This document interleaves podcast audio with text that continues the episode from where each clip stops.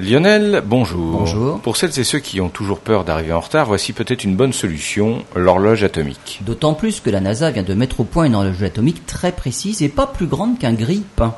C'est une révolution en fait dans le domaine des voyages spatiaux car jusqu'à maintenant, les horloges atomiques qui sont utilisées pour mesurer la distance des sondes spatiales sont plutôt aussi grosses qu'un réfrigérateur et avec une telle taille, elles restent sur Terre. Et c'est le temps que met un signal pour faire l'aller-retour depuis la Terre qui permet de mesurer la distance et la position des sondes spatiales.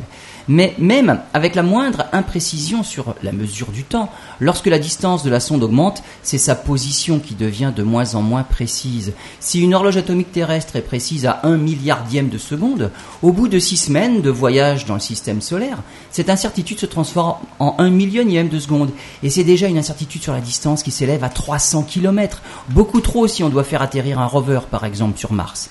La nouvelle horloge atomique de la NASA est assez petite pour être embarquée dans les sondes elles-mêmes. Elle gardera donc sa précision tout au long du trajet. Et sa précision est telle qu'elle se décale d'un milliardième de seconde tous les 10 ans, soit une seconde tous les 10 millions d'années. Avec cette horloge atomique, ce sont les voyages dans l'espace qui gagneront en précision. L'exploration spatiale pourra s'effectuer bien plus loin que ce qu'on sait faire actuellement.